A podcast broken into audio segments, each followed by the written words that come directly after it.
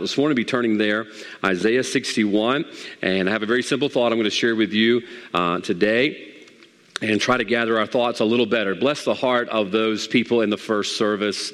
Uh, they have to put up with the rough draft of the message, and then after the first one, we go back to the office and try to refine it a little bit. So you ought to thank them for putting up with me because they had to hear the rough, rougher version of it this morning. Isaiah 61, we're going to read verse 1, verse 2. If you're there and don't mind, let's stand together.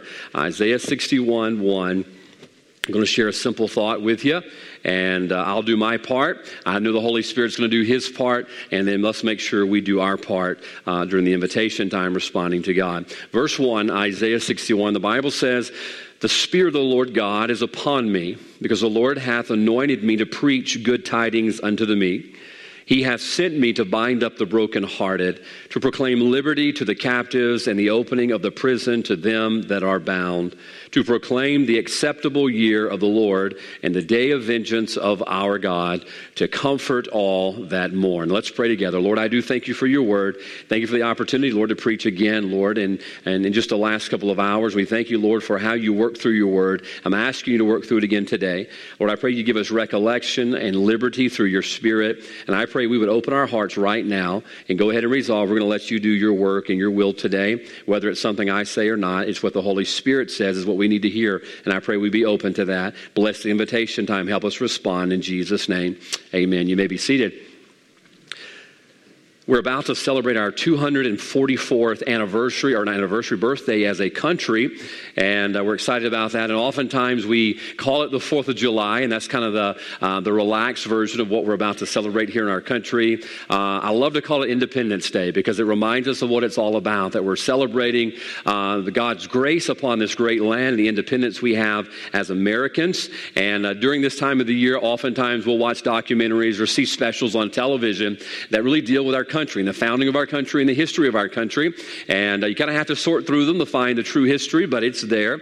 And uh, oftentimes, it's better just to get a good book and read it there, and you'll know that you're getting it, uh, getting it right. But this past week, I was reading through the Declaration of Independence, and something jumped out at me. I've read it many times before, but something jumped out at me that I wanted to share with you that I really believe has a connection with verse number one and our spiritual independence that we have. But let me read you a few lines of the Declaration of Independence right quick. It says, We hold these truths to be self evident that all men are created equal, that they are endowed by their Creator with certain unalienable rights. Now, listen close to this next part that among these are life, liberty, and the pursuit of happiness. Life, liberty, and the pursuit of happiness. I was giving that some thought the other day why our founding fathers chose to mention those three specifically. There's a lot of rights that we enjoy as Americans, and a lot of things we enjoy just as a birthright of being born as a citizen of this good land. And you ought to be thankful for that uh, because I believe our rights are going to be something that slowly slips away and are slipping away. But I began wondering why they mentioned those three rights. They could have mentioned a lot of different things, but they mentioned life, liberty, and the pursuit of happiness happiness. When you think about those three rights, you begin to realize that those three rights really encapsulate all of the other rights that we have as Americans life, liberty, and the pursuit of happiness. They really sum up all of the rights that we enjoy as Americans. It's very similar to what Jesus said about loving God with all your heart, soul, and mind. He says, in loving your neighbor, these hang all of the law and the prophets. He said, on those two, it encapsulates all the other things that we should be doing as a people of God. Solomon said that fearing God and keeping the commandments, that was the whole duty of man. That was the conclusion of the matter. Are there more things we are to do? Absolutely, there's more things we're to do. But really, you can hang all of those on those commandments and those two uh, rules to live by. And so we notice here there's three that are mentioned in the Declaration of Independence life, liberty, and the pursuit of happiness. Now, I want to show you something this morning. I want you to think about the first one it's life. Life is a beginning. All right? Uh, that's the very basic and the most simplest right that we should have as Americans. Uh, I, I think when they wrote that, they probably took for granted that we would agree with that. But it's sad that in American culture today, I don't even know that we have the right to life anymore. That is the most basic and the most simplest of rights, and yet that is something that is debated today in America. Life is a beginning, and then notice the pursuit of happiness at the end of it. The pursuit of happiness is opportunity. I'm thankful that as an American, because I was born here uh, a little over 40 years ago, I have great opportunity just because I was born on this soil. You can be just about whatever you want to be, go where you want to go, do what you want to do. I mean, as American, I have great opportunity. But watch this we have life and we have opportunity, and notice what's sandwiched in the middle of life and opportunity life liberty, and the pursuit of happiness. You see, liberty is what connects life and opportunity together. Think about it this way if you don't have liberty, uh, what much is life worth? If you have life, what good is life without the liberty to live it? You know, you can have life, but if you don't have liberty, well, your life, the quality of your life is not going to be very good. As a matter of fact, that's why Patrick Henry says, Give me liberty or give me death. He says, I don't want to have a life without liberty because a life without liberty, that's just worthless. Who wants that? So liberty connects life and opportunity together. Think about opportunity. What good is opportunity if you don't have the liberty to pursue it? You see, in order to have life and in order to have opportunity, you must have that liberty. Liberty is essential in order to live a full life and to fulfill the opportunity that is there. Without liberty, I promise you, there is no American dream. Without liberty, there's no American experiment. As a matter of fact, we have a statue dedicated solely to liberty there in New York Harbor. But I want you to know that liberty is not an original idea to our founding fathers. I'm thankful for it. I'm thankful that they had the wherewithal to go to the source of liberty. And you cannot deny the fact that if you go throughout the founding documents of our country, you will find they refer to the Word of God and the laws of God for the laws that we have in this country. You cannot deny that. I don't care how often they try to rewrite it. You cannot deny the fact that our founding fathers looked to the law of God and the Word of God in the structure by which they framed this great country. Matter of fact, Thomas Jefferson said two years before the Declaration of Independence, the God who gave us life gave us liberty at the same time. You see, they understood that God is ultimately the author of life, liberty, and the pursuit of happiness. God is the author of that. Now, we get to enjoy the pleasures and benefits of that, but God authored that. And the only way to know true liberty is to know the one who created it. We're endowed by our Creator with certain unalienable rights, and among those are life, liberty, and the pursuit of happiness. And the only way for us to know liberty today is to know the liberty that is offered of the Lord. And for a few minutes this morning, that's what I want to preach on. Very simple thought the liberty of the Lord. I'm thankful for the liberties I enjoy as an American. I'm thankful that I get to have a copy of the Word of God. Do you know that's something we take so for granted? But there are countries on this planet where they do not have that liberty. I'm thankful for that liberty. As an American, I have a copy of the Word of God. I'm thankful for the liberty that I have to be able to come to the house of God and worship. Bless their heart. There are people all over this world, people in China, people in Egypt, who have to meet in underground churches. They don't have that liberty. Why? Because they were not born in this great country that we call America. Is it a perfect country? By no means. Do we have our faults? Absolutely. But God has greatly shed His grace upon this country, and it's evident in the liberty that we have to serve God, to have a copy of His Word, and to assemble for worship. What a wonderful liberty that is. But can I tell you this morning, there's an even greater liberty, and that's the liberty of the Lord.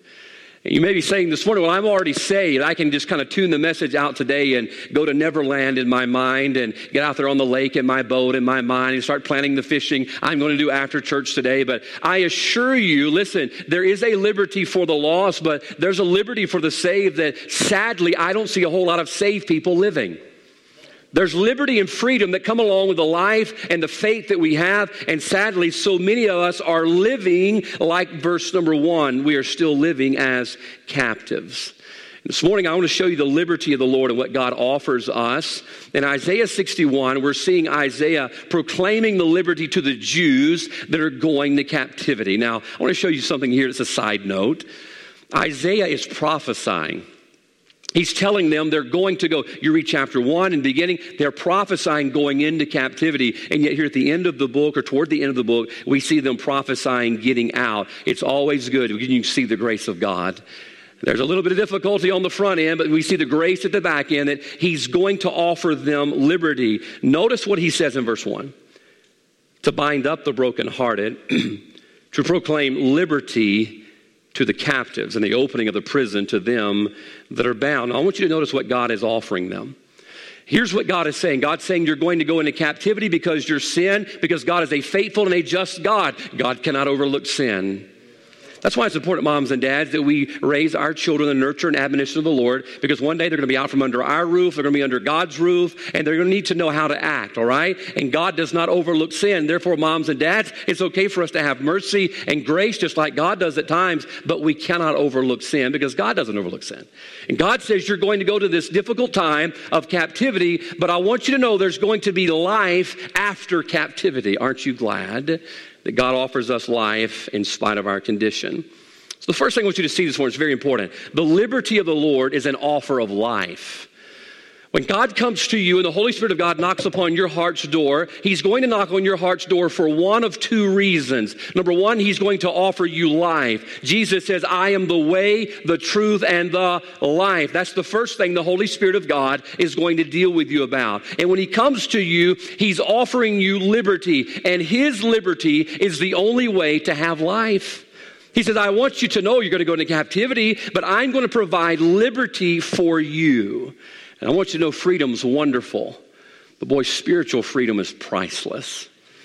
I have been in a few prisons, a few jails, and preached there before, not as a resident, but as a preacher. And I have to be totally honest with you. Some of the best services I've ever been in were in prison. I'm not joking. You know why? Because usually the people that are in jail and prison don't have any reason to put on airs. Not going to convince me they haven't done anything because most likely they're in there because they probably did something. And they're just honest and they're just open. And folks, I'll tell you, oftentimes I find more spirituality in prison than I do in some churches that I preach in. We come on and we put on our suits and we want to act like we're okay and nothing's ever wrong. And none of us are ever that way all the time. There's things wrong in our life, and the Holy Spirit is going to make that known to us. But think about a prisoner. A prisoner, their entire life is dictated when you get up, when you go to bed, when you eat, where you can sleep, what you can wear, where you can go. It's all dictated for you. But imagine the wonderful day when that door opens for you and you're allowed to get out and you're allowed to go. You're allowed to go to McDonald's and Chick fil A, and you're allowed to go and see your family and be with your friends. Imagine the freedom that is there. Imagine the life that you now have. Now, can I tell you something this morning? There's a difference in living and having life.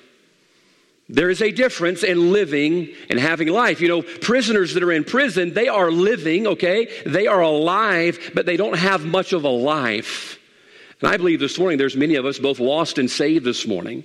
You may be living, but so many of us don't have much of a life because we're not enjoying the liberty of the Lord. Listen, if you're lost, number one this morning, oh, you are missing out on the liberty of the Lord, the liberty of being free from the shackles of sin. It does not mean you're going to be perfect. You're not going to make a mistake again. No, you will. You may even make more mistakes after you get saved. I got saved as a nine year old child, not a whole lot that a nine year old could get in trouble for or do. I mean, I stole a pack of baseball cards. As sinister as that is, I've done worse things since I was nine years old. But can I tell you something? I don't have to remain a prisoner of sin. Why? Because I was set free because of the liberty of the Lord.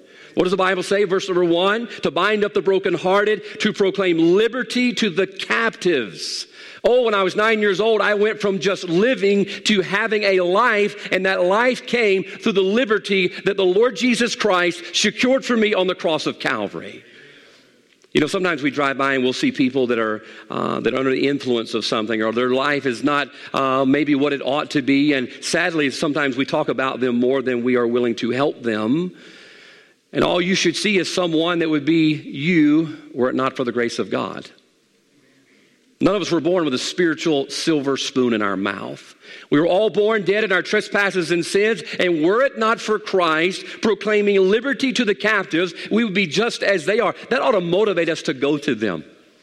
You know, because God loved us enough to come to us, why don't we love them enough to go to them? And the liberty of the Lord, can I tell you what it does? It's an offer of life. When the Holy Spirit of God comes to you and knocks on your heart's door and shows you you're lost, He's offering you life.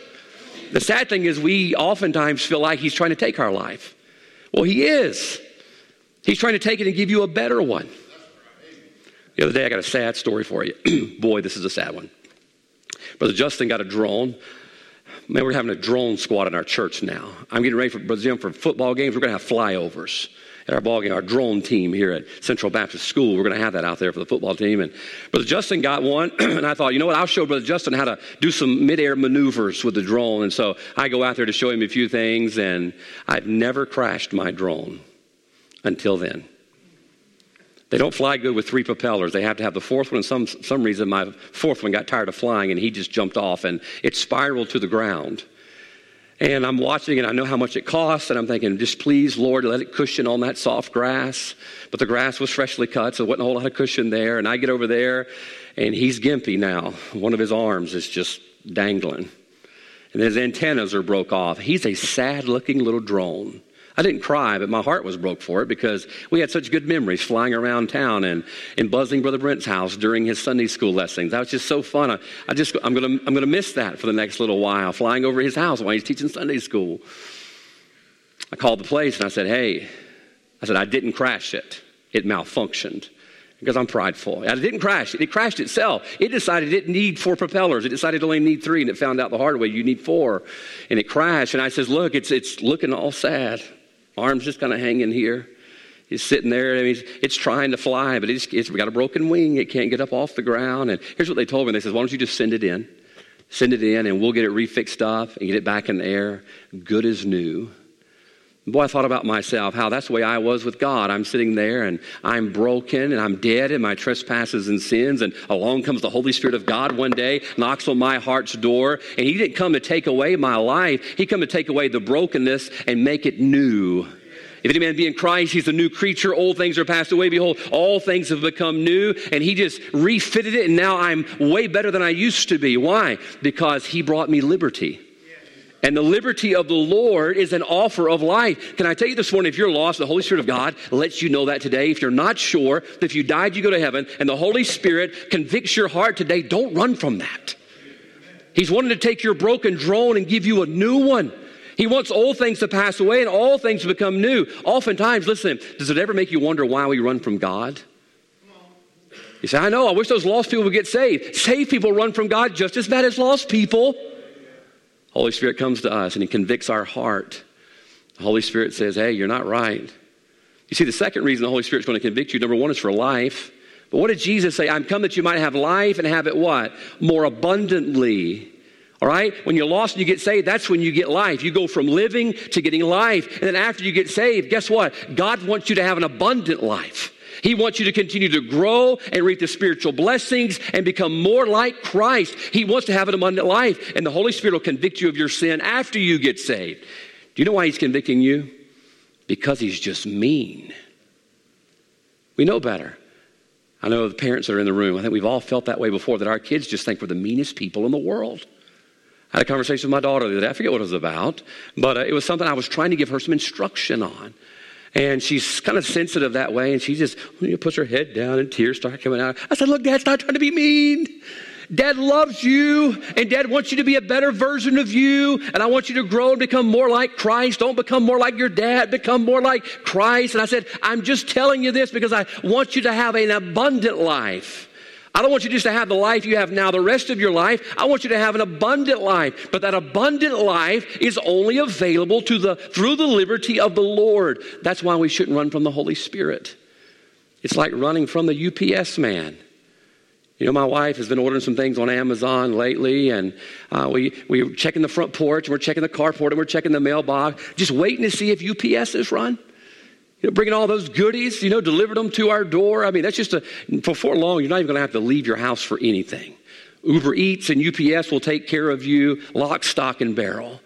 But we look forward to the UPS man coming to our house more than we do God.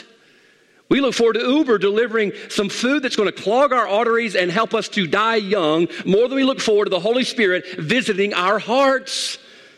Look, conviction is not something we should run from. Is it something that we should receive? Why? Because listen, the first time I was convicted, watch this, it was about my sin and my lost condition. And I accepted Christ and I found life. I went from just living to having a life. And now he convicts me. Why? Because he wants me to have an abundant life. But guess what? You're only going to have that through the Lord. Notice verse 1 says, The Spirit of the Lord God is upon me because the Lord hath anointed me to preach good tidings. It was the Lord who called him to proclaim liberty. Liberty will only be found of the Lord. That's why Jesus says, I am the way, the truth, and the life. There's no life outside of Christ. How many generations of Christians have to ruin their life and their marriage and their children to prove God's word right that His way is the only way to have a lively and a lively marriage, and a lively home, and lively children? So often I see young people and I see moms and dads and I see homes, their home life stinks. It stinks. And it don't have to. You don't have to. Why? Let me tell you why it stinks. Is because they're trying it without Christ. Christ is life. I am the way, the truth, the life. You try to have a home where Christ is not in the center of it, you're robbing your home of life. I see it in our young people. They don't have much of a spiritual life. Why? Because they're trying to live outside of Christ. When, boy, what an example it'd be this morning for our home life, our personal life, our married life to reflect the life that can only be found in Christ. The other day I went in the gas station. My wife was out of Diet Dr. Peppers, and that's a serious deal around our house. Because, amen, amen, Brother Richard. She needs her Diet Dr. Peppers. She needs that caffeine, or all of a sudden, I don't know if it's Dr. Jekyll or Mr. Hyde, which one it was, but the other guy comes out when she doesn't have her caffeine. And no, no, not really. And I go in the gas station, they have three for 11 at Dollar General right now. If you like Dr. Pepper's, it's a pretty good deal, three for 11, 12 packs. And I put them up on the counter. She says, Oh, you must be thirsty. And I said, uh, No, these are for my wife. She goes, Oh. I said, Excuse me? She goes, I, I just think that's so sweet. And I said, Well, she's my wife. You know, and, and uh, we, I said, she said, How long have you been married? I said, 15 years. Well, next month will be 15 years. And uh, she says, I just got to have a rotten relationship. I'm like, I'm sorry. I hate people have, when they have rotten relationships. I have a good one. I had people, when we got engaged, I had some of these old, miserable people come to me and say, they're not all old, they're just, a lot of them are miserable. And they said, Oh, you've done it now. Get out while there's still time the ball and chain around the ankle. 15 years into it, I'm still trying to figure out what they're talking about. Do, we fight sometimes? Yeah, but it's good. It's healthy. Gets our heart rate up, all right? We'll fight a little bit. Let's live, longer that way. We haven't had a perfect marriage, but I want to tell you, I told my wife just the other day, I said, I'm only 40, but if the Lord were to call me home, and I hope He doesn't, I've had a great life. I've had a great life. And I'll tell you why. It's not been perfect by no means, but somewhere along the line, I had people who loved me enough to show me that life is only through Christ. If I wanted to have life in my home, Christ was going to have to be in my home. If I wanted to have a, a child that whose life was a testimony of the goodness and grace of God, then Christ was going to have to be in the forefront of her heart and her. And mom's going to tell you something. I've had a great life. Why? Because of Christ. It has nothing to do with me. It's all because of Christ. In conviction of the Holy Spirit of God, He's either going to convict you that you need to have life, or he's going to convict you that you need to have more abundant life. And even when God convicts you of your sin, look, the only reason, he's not being mean. He's convicting us because he wants us to have the liberty of a life where his hand and his blessings are upon us. We have the abundant grace of God. I don't know why we run from it. I think what we do is this. Sadly, oftentimes we believe the lie that the world has written and the world produces very well. And that's the lie that life and liberty only come from being away from the Lord. That you got to get away from God and church and all those rigid rules and all of that to really start living. Exhibit A, I would take you to the prodigal son. Prodigal son says, I got to get out of here and I got to go there and that's where I'm going to have a life. And man, we're going to really live it up. And he did for a little while. He, he was living it up, but he didn't have much of a life. We see him there in the mire and the slop and in the sting, and he says to himself, he had at least enough spiritual integrity to say to himself, How many of my father's hired servants have more than I do? Do you know what he's realizing? I didn't gain a life by leaving my father, I lost it. I lost it. The devil's going to convince you. I hate this phrase. I really do hate this phrase. Well, everybody's got to sow their wild oats. Chapter, verse, please. I haven't found that yet. I've read through this thing and read through this thing upside down. I've even read some of it in Greek, and I've still yet to see where everybody has to sow their wild oats. Why couldn't you just find something good and stick with it? And God's good. And you're going to find when Christ is the center of your life, that's the most liberty you will ever have. I've told you the story before, I'll tell you again. A boy by the name of Dustin rode our church bus years ago, and my brother was a teenager at the time, and he looked at me and he says, Brother Jeremiah, I'm glad I'm not Brother Zach. I said, Well, I'm glad I'm not him too, you know, but why? He says, Because he lives in a cage. I said, What do you mean, lives in a cage? He said, Boy, being a preacher's kid, having to go to church all the time, and you know, your dad's a preacher and you have to live by the Bible all the time. He just lives in a cage. I said, It's the safest place on the planet. Cages don't just keep you away from things, it keeps things away from you. I want to tell you, life's been pretty good in that box that I've been living in. He went to prison several years later for robbing a gas station in Mount Olive, Mississippi. What happened? He thought away from God, he had life and liberty, and yet he had the liberty to check himself right into federal prison. Madison, Wisconsin, there's a group by the name of the Freedom from Religion Foundation. Personally, I think they're cowards because really what they want to say is Freedom from God Foundation, but they call it religion because religion is not as offensive uh, because they even know better, even in their status, to say freedom from God. So they say Freedom from Religion Foundation. I want you to know that's an oxymoron. There is no freedom aside from God. There is no freedom. There is no freedom away or aside from God. It's not going to happen. The further away from God you get, and the further away from Christ you get, the further away from liberty and life you get. And so, as you move away from God, you are slowly marching yourself right back into captivity. Look at the children of Israel. Look at Israel all throughout their history. When they were close to God, they had liberty and they had an abundant life. Why? Because the liberty of the Lord is an offer of life. And as they walked away from the Lord, they walked away from liberty, they walked away from life, and marched themselves right into captivity. And the sad thing is, that path has been beaten down, and we're going to follow them right down that road.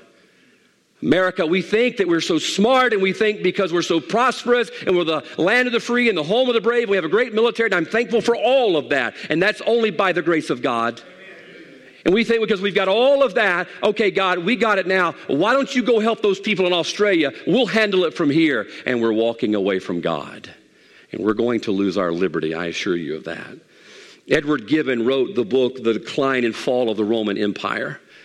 He gives five reasons that the Roman Empire fell. Now, understand the Roman Empire is a great picture of the United States of America. World power, great influencer.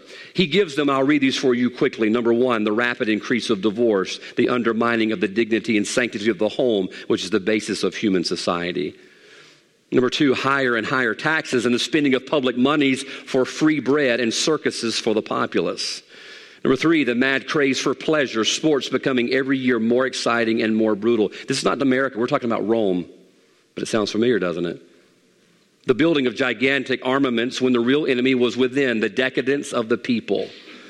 And then number five, listen to this the decay of religion, faith fading into mere form, losing touch with life, and becoming impotent to warn and to guide the people. This is why Psalms 9, the Bible says in verse 17, the wicked shall be turned into hell, and all the nations that forget God. I'll promise you, mark my words, more importantly, mark God's words. As we move further away from God, we are moving further away from our liberty. Never find a godly country that stood upon this book drifting into socialism or communism. They had to get rid of this first. And it's coming. It's coming. You say, I know it's just horrible. I don't know what we can do. You can do what you know to do when the Holy Spirit of God convicts you about where you're at. You can decide, I'm going back to God. Why? Because the law of the Lord is an offer of life. Look down real quickly to verse 1. We're going to stay in it the rest of the time. Why would he go through all of this trouble? Watch what God is doing to orchestrate liberty here. The Spirit of the Lord is upon me because the Lord hath anointed me to preach good tidings to the meek. He has sent me to bind up the brokenhearted, to proclaim liberty to the captives, the opening of the prison to them that are bound. Why would God go through all of this trouble? To provide liberty. And boy, this is a beautiful picture. Number two, the liberty of the Lord is a labor of love. There's no other answer for it. Why would young men and women join the military? I know there's incentives and things along that line, but I'm going to tell you something. I believe most of those who are fighting for the freedom of America and have fought for the freedom of America did it because they love this country. Greater have, hath, greater love hath no man than this, than he lay his life down. Why? Because of love. That's the motivator behind all this. Can I tell you that when God comes to you and knocks on your heart's door in conviction, it's not because he's mad, it's because he loves us. Why is he going through all of this troubles? Because he loved the lady at the gas station, not the gas station, Dollar General the other day, when she says, Oh, she says, You're buying those for your wife? I said, Yeah.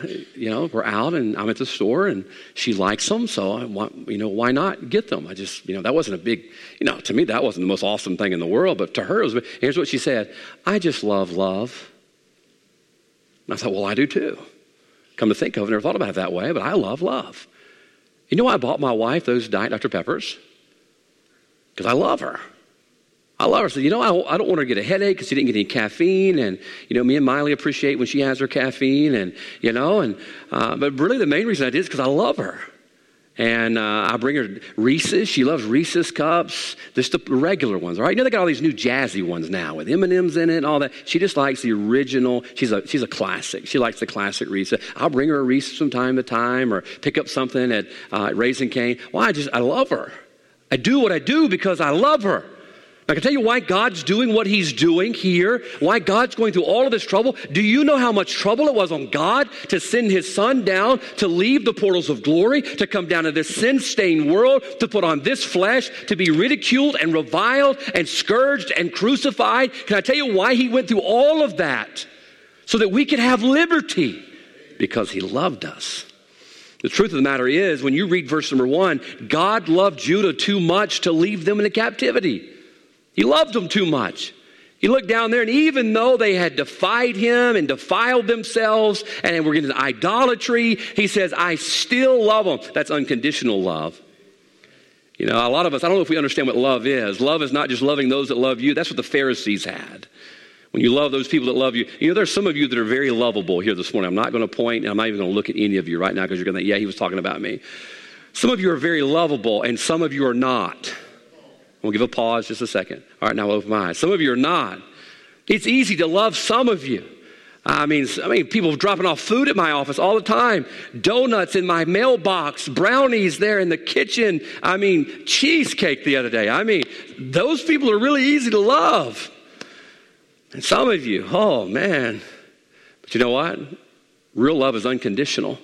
And here they are defying God and defiling themselves, and yet He loved them enough to love them even in their sin. Romans 5 8, what does the Bible say? Even though while we were yet sinners, Christ died for us. All of the labor of Christ and the cross was because of love.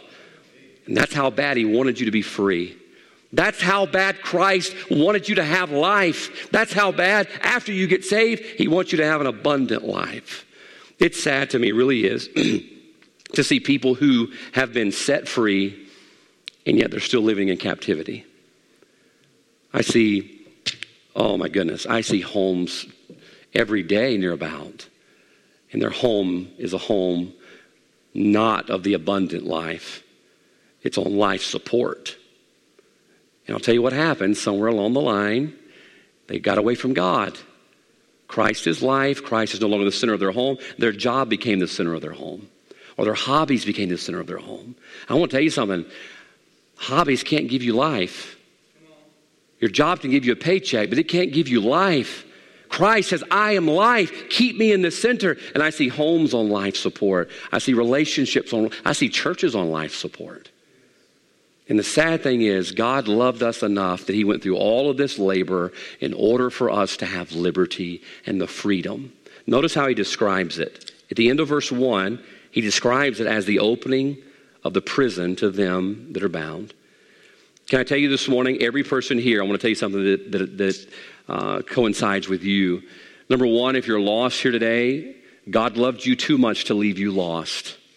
That's why He sent Jesus. He loved you. He said, I don't want to leave them in captivity. I don't want to leave them dead in their trespasses and sins. I don't want them to just live. I want them to have life. And there's life available for you, for whosoever. Aren't you glad? God's an equal opportunity saver.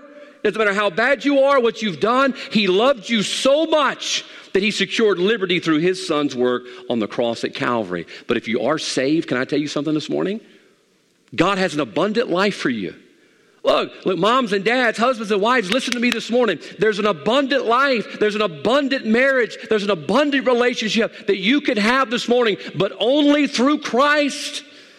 And He loved you enough to labor through His Son on the cross to secure that for you. But oftentimes, on the other side of conviction, we find that abundant life. Here comes the Holy Spirit. We hear Him knocking. And we know His knock, don't we? Man, I know it. I know it too well. It's like my wife. I have a special knock. When I come to my door, I have a special knock. I'm not going to do it for you.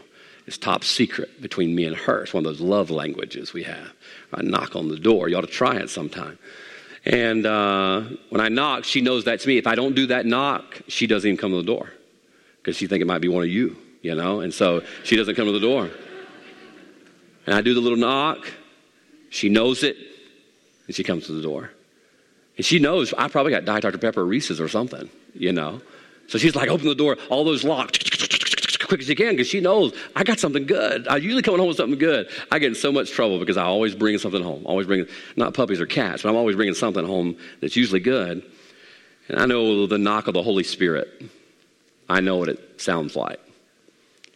It's right here in my heart, and I know what his voice sounds like. And I'll be sitting in a church service. I'll be listening to a preaching in my office. I'll be talking just to another Christian or reading my Bible, and all of a sudden,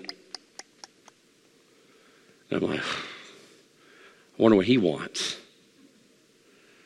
He's probably going to tell me I got to go back and apologize to my wife for getting aggravated for not taking out the garbage.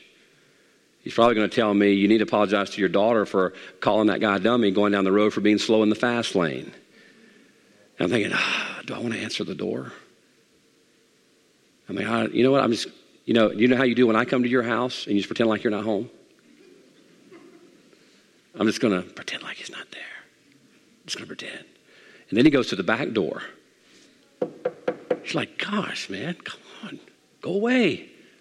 Go away. you know, unless you got Girl Scout cookies or something, I don't want anything. You know, just, I'm good. Leave it alone. You know what he's doing? Because he loves us. He wants to show us our sin, where we confess it and forsake it, and we can find mercy to go on living the abundant life. But we're running from that. Hebrews 12, the Bible says that he chastens every son that he loves. Notice he chastens every son that he loves. I told the early service, when I was a kid, honest to goodness, I thought that was chases. When the preacher would quote that, I thought it meant he chases. And I remember as a kid, it just made sense to me. My dad would, would give me a, a spanking, and sometimes it would, it would hurt, you know. Spankings back then hurt. Nowadays, they just make you mad, you know. And every once in a while, he would do like this. He's chasing me. I said, "Oh, I get that. I get, I get the verse now. He chases every son that he loves. I understood it so much more then. It's not chasing; he's chastens. But the key part is to understand it's because he loves us that he's chastening us. He wants us to have liberty and he wants us to have light, life.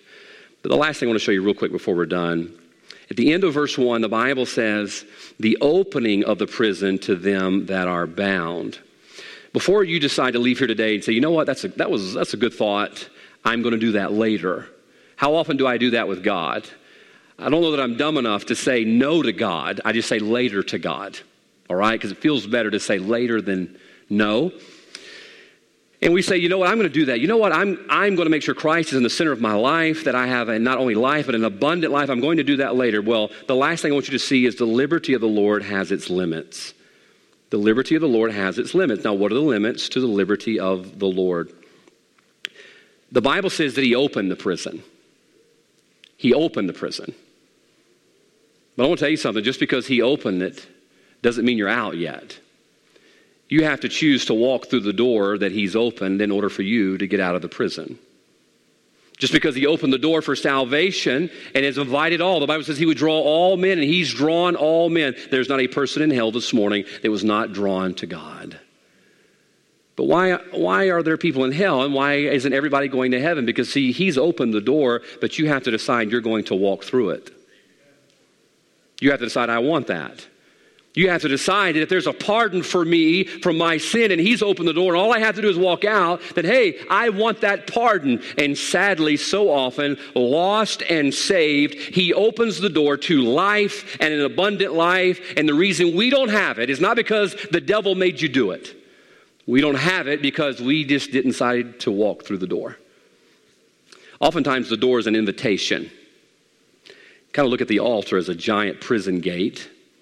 Invitation, we have an opportunity to respond to God and walk through the door, whatever the door is. If He convicted you and showed you you're lost, walk through the door and get saved. It's open. Heaven's open wide. You can go. But you've got to decide, I want to walk through there. And then there's the abundant life after you get saved. He wants you to have liberty and he wants you to have life and he opens up the door. And sadly, most Christians today are content to remain a prisoner. Something sad I've watched through through the years. I was 12 during um, during the uh, the first Iraq War, and one of the things that's sad is I watch so often our valiant soldiers go and secure liberty for people. And they fight for liberty and they open the door for them. They, here's you a country. You have a democracy. Here you have control now. You have liberty and you have life. But something I've watched throughout the years as America has traveled around the world trying to give liberty. It's a simple fact that you can't force someone to be liberated. You can't force people to be liberated. You can open the door and you can set everything up and set the government up and all of this, but sooner or later, those people have to decide they want it. It's the way for salvation. That's the way it is for life. That's the way it is for the abundant life. If you want it, you can have it. But the problem is, he opens the door and we choose not to walk through it. Oftentimes, we're like Agrippa. You know what Paul was preaching to Agrippa? The same thing I'm preaching to you. The door's open. Agrippa, the door's open. Agrippa, you don't have to be bound by religion and pride. Listen, Agrippa, you can be saved just like me. And what does Agrippa do? He sits back in his jail cell as a king and says, Almost thou persuadest me.